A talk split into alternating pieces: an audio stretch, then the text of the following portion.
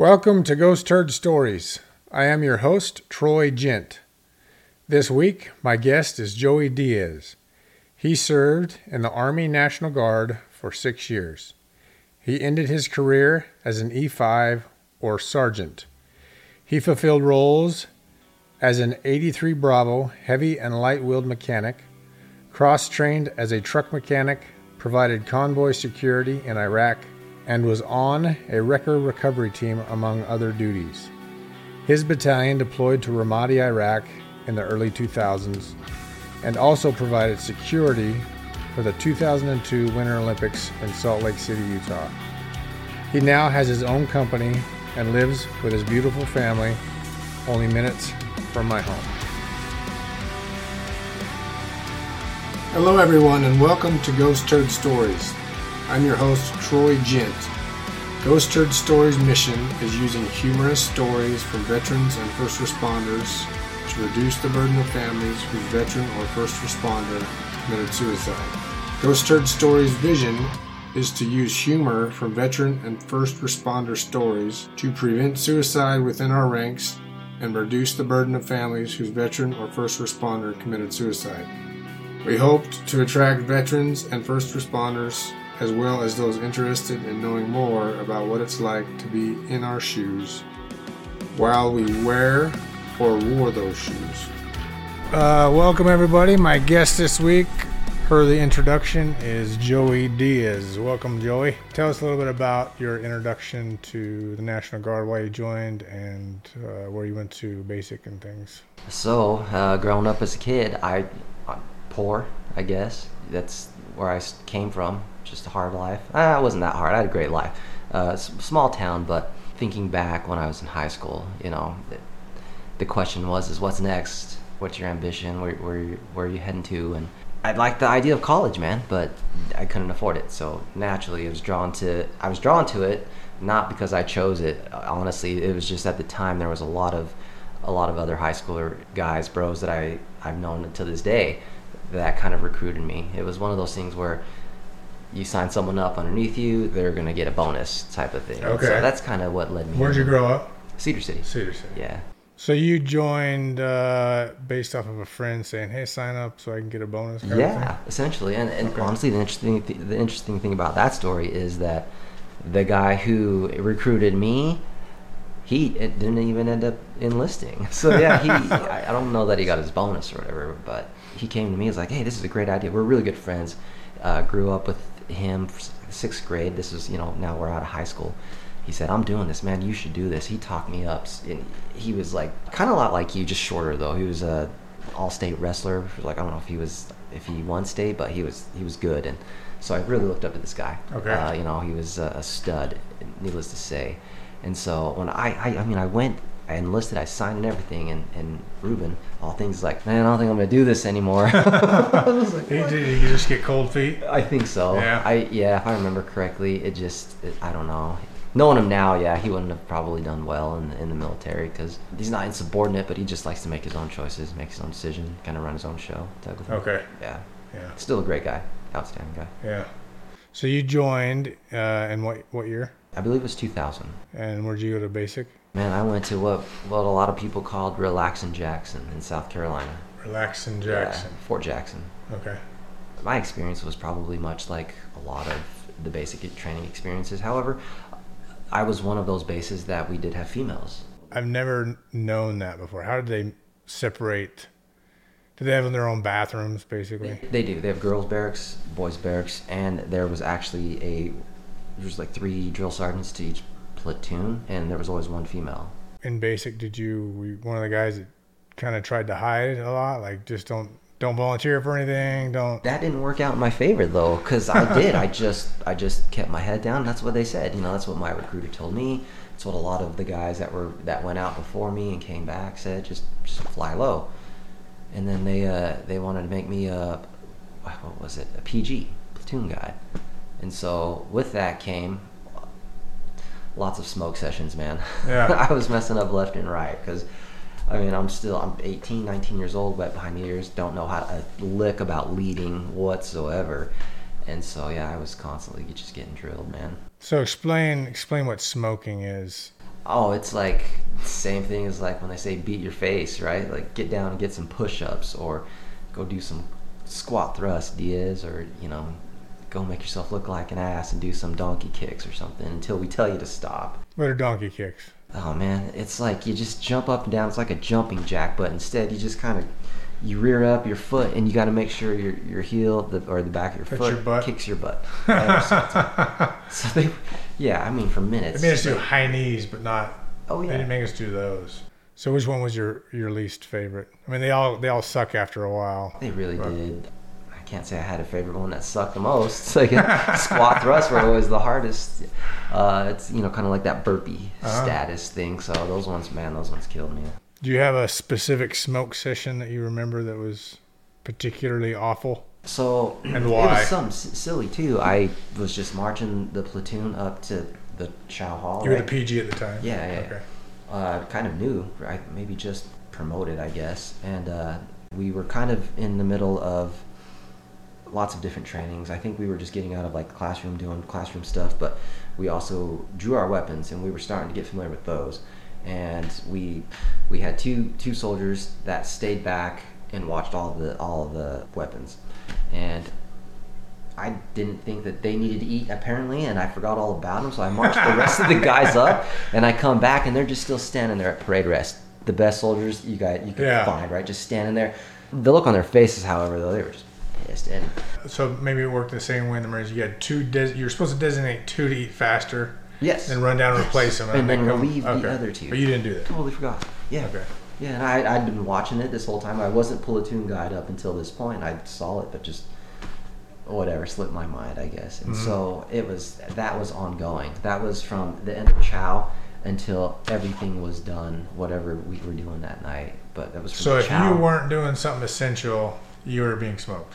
Yeah, Basically. essentially. Well, if you weren't listening, or if you were falling asleep, you know, in, in Yeah. class, I had guys that would fall, like they would put water in their mouth and fall asleep, and it, they would leave it in there, and it would, and the drill sergeant would walk by and be like, "Work up and get to the back I've of the never- room." You remember? I've never heard of anybody doing that on purpose. Oh no! Put it in their mouth on purpose. Yes. Because then if they fall asleep, it'll wake them up. Right, right, right. But no, man, these guys, they were honest, man. They were.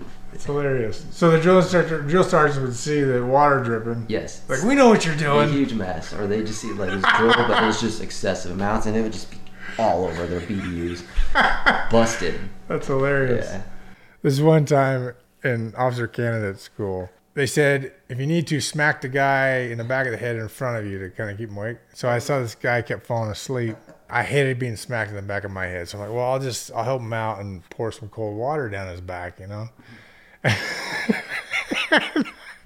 I poured a little cold water down his back. He was pissed. I don't know. I'd take water, I guess. Yeah, I imagine this guy like you smacking someone, and that would piss him off even further. You go, "Oh, just doing what I was told. That's funny. I never heard that before. Yeah, we did whatever we could to try to stay awake. So did you remain PG for the remainder? I did, man. I, I graduated, graduated from PG. as you know, platoon guide. Did you have a favorite drill sergeant and least favorite drill sergeant? Man, nah. I well, I thought they were all equally hardcore. Even Yeah. the female one was scared the hell out of me from time to time. She was even pregnant when I was there. Why did she scare you? Her in particular. She was just tough, man. Like, just could do more push-ups than some of the guys. Could rucksack further. Like, Yeah. just- She's pregnant. yeah, and she was pregnant during the whole thing. the whole thing. I'm like, okay, that's very intimidating. Needless Yeah. to say, you guys women. Did you ever see any of your fellow privates? Um, so, like in particular, for example, one night they were making this guy clean when we were all on the rack, and he was he was screaming the whole time, right? So, did you have anything like that happen? No, not necessarily. I, that sounds like a kind of a psychotic breakdown almost because you know they're they're really putting us through some hard stuff. You know. Uh, no, there was an incident where there was a scuffle in the barracks. I mean, just everybody was pissed off at everybody, and uh, it actually woke up the barracks next door. And I think they're the ones. Their quartermaster called our drill sergeant. He came in and we did it what's called an address change that night. It's basically where we take all of our possessions, bunk, well, we don't have much, right? Just are your Yeah. bunk and your wall locker. You take all of that outside and you set it up and you sleep outside. And the, it, it wasn't like we went to sleep outside though. He's like, as soon as we had it all set up and we're So you took all the bunk beds outside with Oh, yeah. everything else everything and set it up just like it was set up inside. just right outside our barracks. Yeah, and our barracks, they were. I, I think they were like uh, mobiles because they at the time the barracks were being renovated, so we had like these just mobile units, Yeah. and we had an asphalt pad, and yeah, just almost like a, a great big basketball asphalt pad. Yeah. That's where we set it up. I've never heard of that happening. It was That's intense. crazy. It was uh, really So how long did you spend out there? humbling experience, pretty much all night. Were you were you in? Oh, you mean you mean in in basic Carolina? No, Or- sorry. Oh, okay. uh, outside, sleeping outside. It wasn't very long. As soon as we got all of our stuff out, we we thought we were maybe gonna sleep outside. he said, "Guess what? Get it back inside now." So yeah, we did that I, one time, and then after that, we whatever we squashed it, and we all made a mess. So all the yeah. privates were mad at each other, basically. Yeah, there was. I, I can't really remember what the heck. It might have had something to do with like the rotation for uh, the sleep, the quartermaster, Yeah. the one the person that stays up. Okay. Guys weren't weren't having the the roster that night or something. I don't know. Okay. So uh, it was what ten weeks, basic, and then what'd you where'd you go after that? Stayed right on base, man. Uh, we just moved to a different location. The initial entry into the school was it kind of like your introduction to basic, or was it a lot more toned toned down? Oh, it was way more toned down. They actually treated us like like students. Like soldiers. Yeah, soldiers. Okay. And it was a mechanic school. Yeah, right. Okay. It was a wheeled mechanic. Well, mechanic. we still had to earn earn our privileges. It wasn't until about about three or four weeks in it where we, we knew we had the opportunity to like ditch base and go out for the weekend, and so Mhm. we were really hyped about that. But we had to learn or work cohesively, and and our drill sergeant wanted everything dress right, dress. And how'd that go? Anybody uh, get in trouble on the first Anybody one? lose privileges? No, we actually maintained. At, at this point, or we're pretty, you know, Yeah. uh, Still too nervous to make make Yeah. stupid choices. Well, we've we've been broken down a little bit, so now we, we you know we have some discipline and we're a little bit better head on our shoulders than Mhm. than the buffoons. I guess we were going into this you know training thinking having it all figured out type of scenario. No, we did we did good. We hit some clubs and uh, I want to say it was like the five star district uh, in downtown Columbia. Is it Colum? South Carolina? What is the capital? Whatever the it was Charlotte. Charlotte. Charlotte. Yeah. There was uh, just a whole like block of bars. We went there and we stayed together as a group. No one got in any trouble. No one got any fights. It was it was a good time. That's amazing. Yeah. That's good. I know, right? Just to think we're all pent up and we're just Yeah. getting our asses beat the whole time. Did you get a break between basic and MOS school, or Mhm. did you just I just went straight into it. the next day? Yeah, basically. Awesome. So, uh, what, what, where'd you go after your 10 weeks MOS school? Did you come back and join the unit in Cedar City? Yeah, so I was always a part of that unit. I just shipped off for, for training. Uh, I came back here and then started doing the weekend warrior stuff, right? It was a really short, I guess it wasn't that short of a break. I think I got back in um, somewhere in October. And then the unit already knew about the up and coming stateside deployment, which would have been the 2009 That was Winter the Olympics. Winter Olympics. Okay. And so naturally, I they weren't looking for volunteers. They already knew we were going to get mobilized. So I came home, I worked for a little bit, and then moved up to Salt Lake, which was kind of a neat experience. How long were you up there for? Uh, I think it was only for like three, two to three months. Two or three I don't months. even really count that as an activation, but they Okay. do. It's all time counted as active service versus what I signed up to do. What did you do? What was your role up there? Uh, so magnetometer sweeping, a lot of that stuff. And Checking then- for bombs. Yep. Okay. And then and then sweeping vehicles. okay. We worked we worked directly with the Secret Service, which was really cool. That was like really good uh, cross training. yeah. Um, they have a great insight. You know, they have all the bells and whistles, all the, the resources, the dogs and stuff. But that was it. That was our primary gig was just security. Yeah, we didn't have any f- actual fun, but it was still kind of cool to to be a part of. hmm You know, it was cold, cold as ice though. we did 24 hours in Salt Lake in the wintertime, Uh-huh. so it was like Was it uh, negative three degrees downtown sometimes. Was there someone always on shift, or was it more like a? Day? Oh no, it was a 24 hour ops. Yeah. Okay. Yeah, And always. Would you have twelve-hour shifts, or? Yep.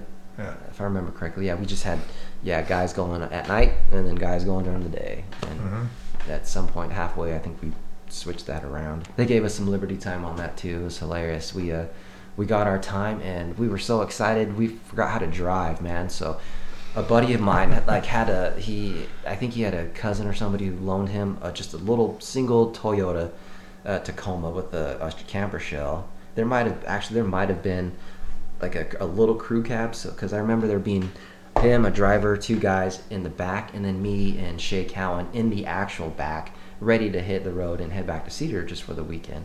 Yeah. And we leave our barracks, but we hit.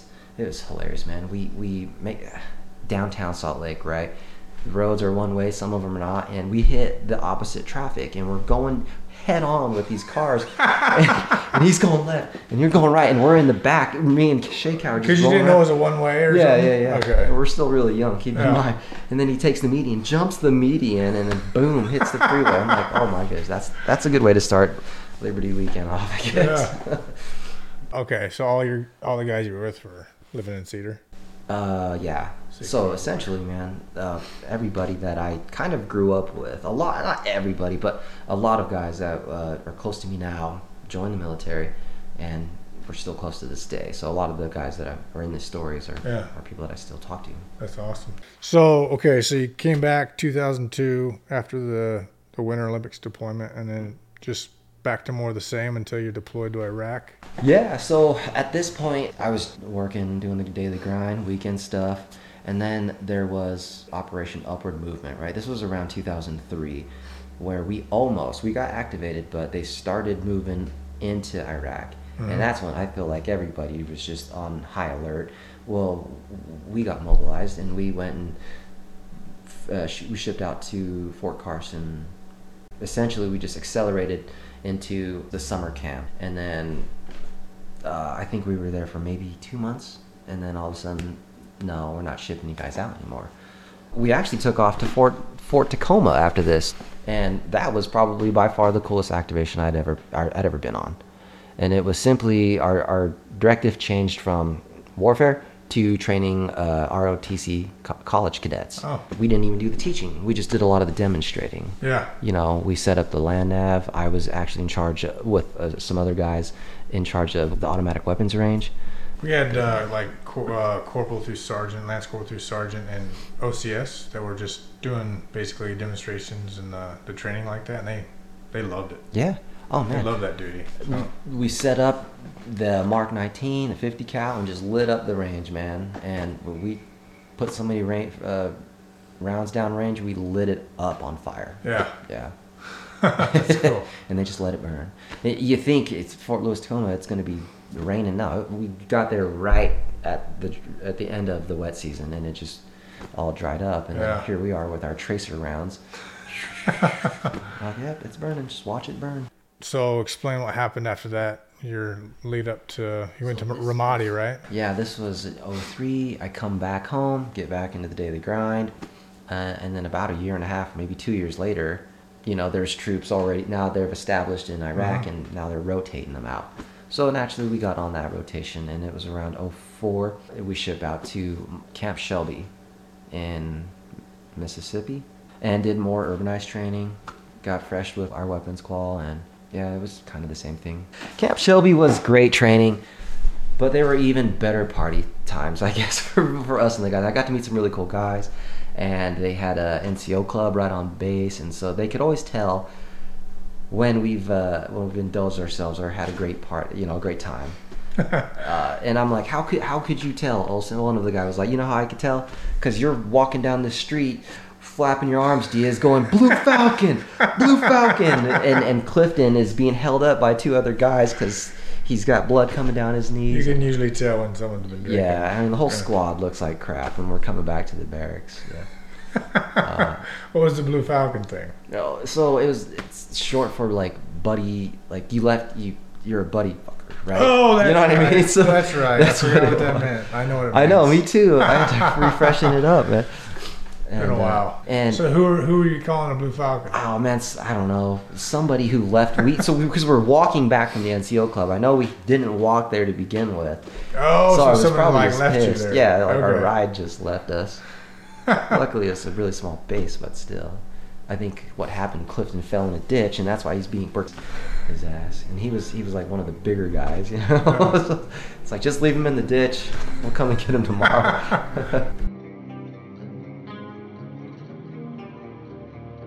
I've been using Isagenix since 2017. These products have made a world of difference in my quality of life, health, energy, muscle definition, strength, and endurance.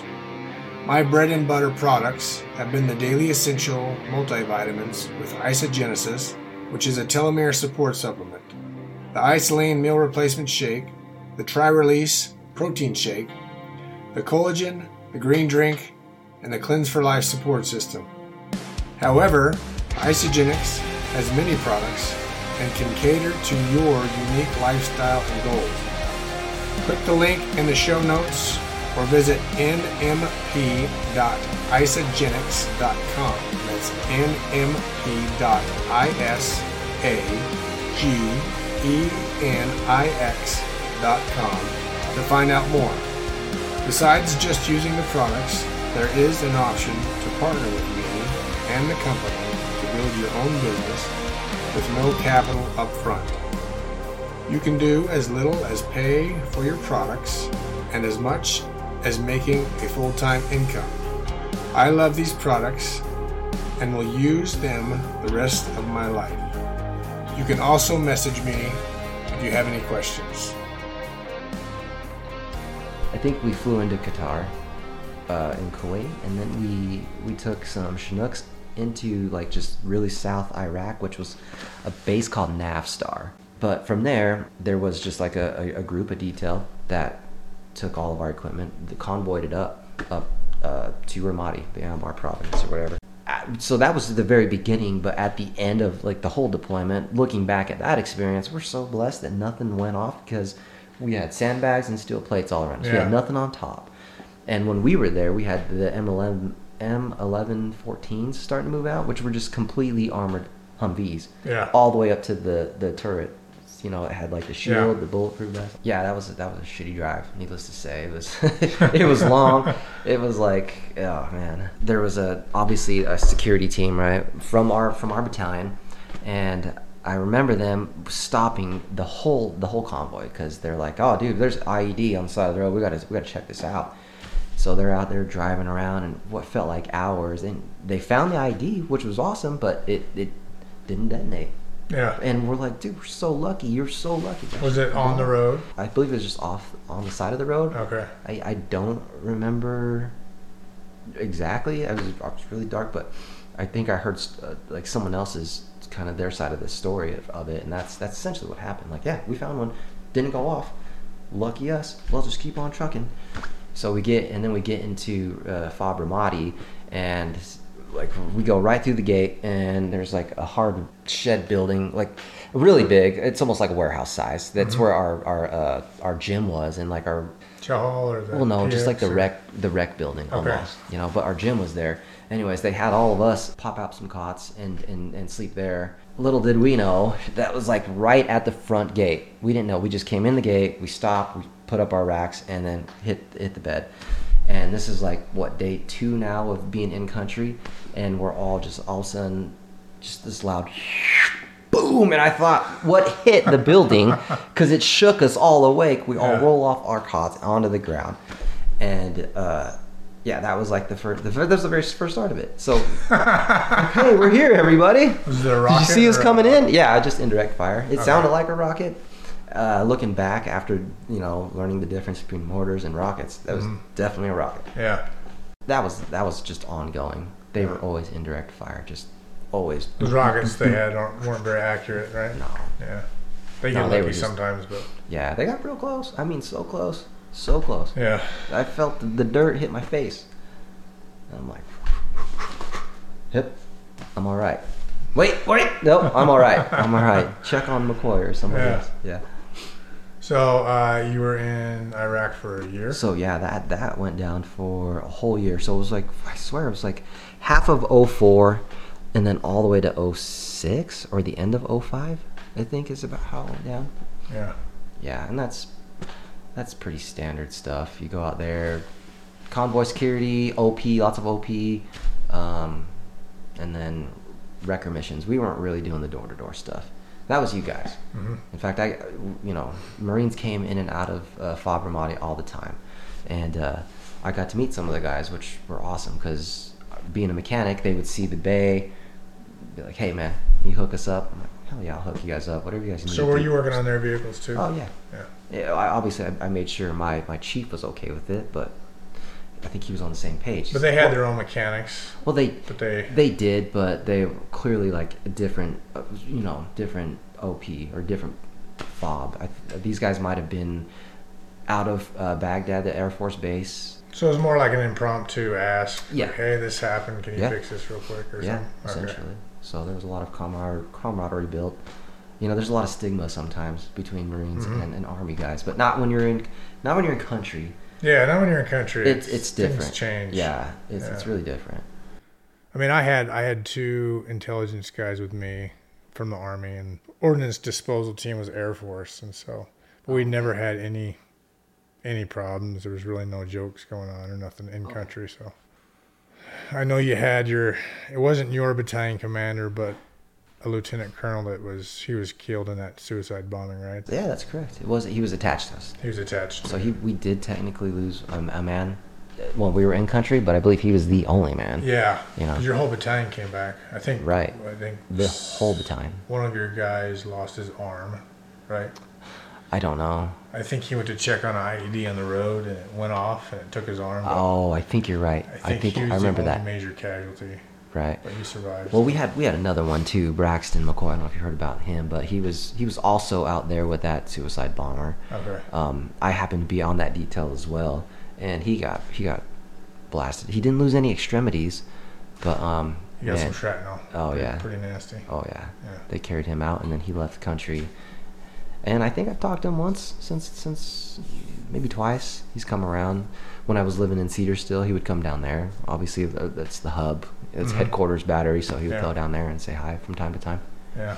Was there anything that happened, uh, maybe with your mental health or PTSD that that you would like to share that, and then also how you overcame it? I'm a pretty level-headed guy, man. I usually try to always see the upside in all, even bad scenarios. But little did I know that I suffered from it, though, just based upon like the the evaluations they did on me. And I find honestly, what works the best is prayer and stretch and meditation type of stuff to really, really lower the anxiety. What gets me the most is the uncertainty, I, I suppose. Yeah, the uncertainty will drive you nuts. Thanks for uh, thanks for being here. Really appreciate it. You're welcome, Troy. Okay. Anytime. Thank you for listening. Please tell your friends and family so that we can bring more joy and awareness to those struggling with suicide ideation and the families who desperately need help after the loss of someone they love to suicide.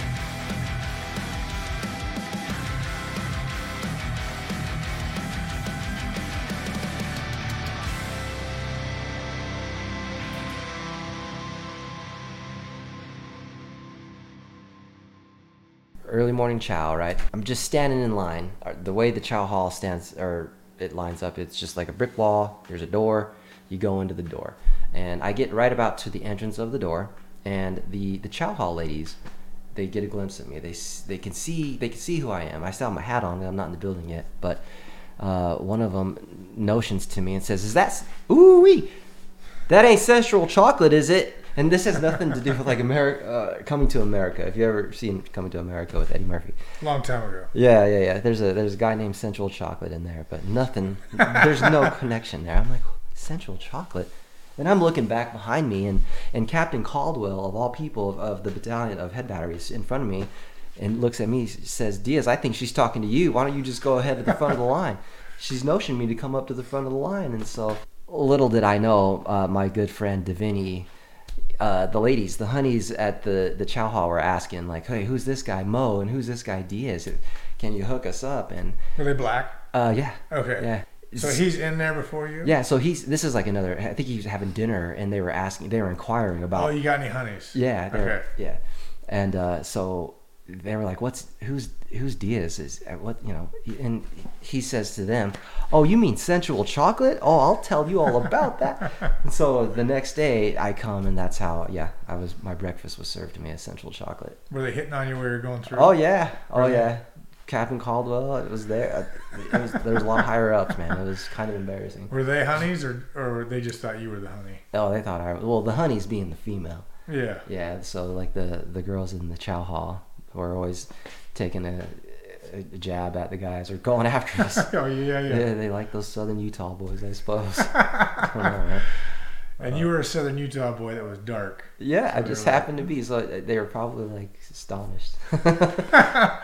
And you're national. You're you're Hispanic, right? yes, sir. Yeah, Is your Hispanic and 100? percent uh, it's- no, like my mom is Hispanic, my dad is Guam. Oh, okay. Yeah, Well, Central Chocolate. Thanks for that story. yeah, you bet. Man. Ghost Turd Stories donates 50% of its profits from the sale of our merchandise line and our content subscriptions to carefully selected families of veterans and first responders who have taken their own life. The other 50% is used to grow the company in order to bring greater awareness of the struggle many veterans and first responders have relating to mental health challenges and suicide ideation. The profits from the sale of our books will go to pay the veterans and first responders whose stories are showcased and to build the company, resulting in more people helped and lifted out of the struggle. To help spread the word and be part of the Ghost Turd Stories movement, you can purchase merchandise at ghostturdstories.myshopify.com. To be part of a growing community and movement and to subscribe to additional content besides our podcast, visit patreon.com forward slash ghost turd stories. Thank you.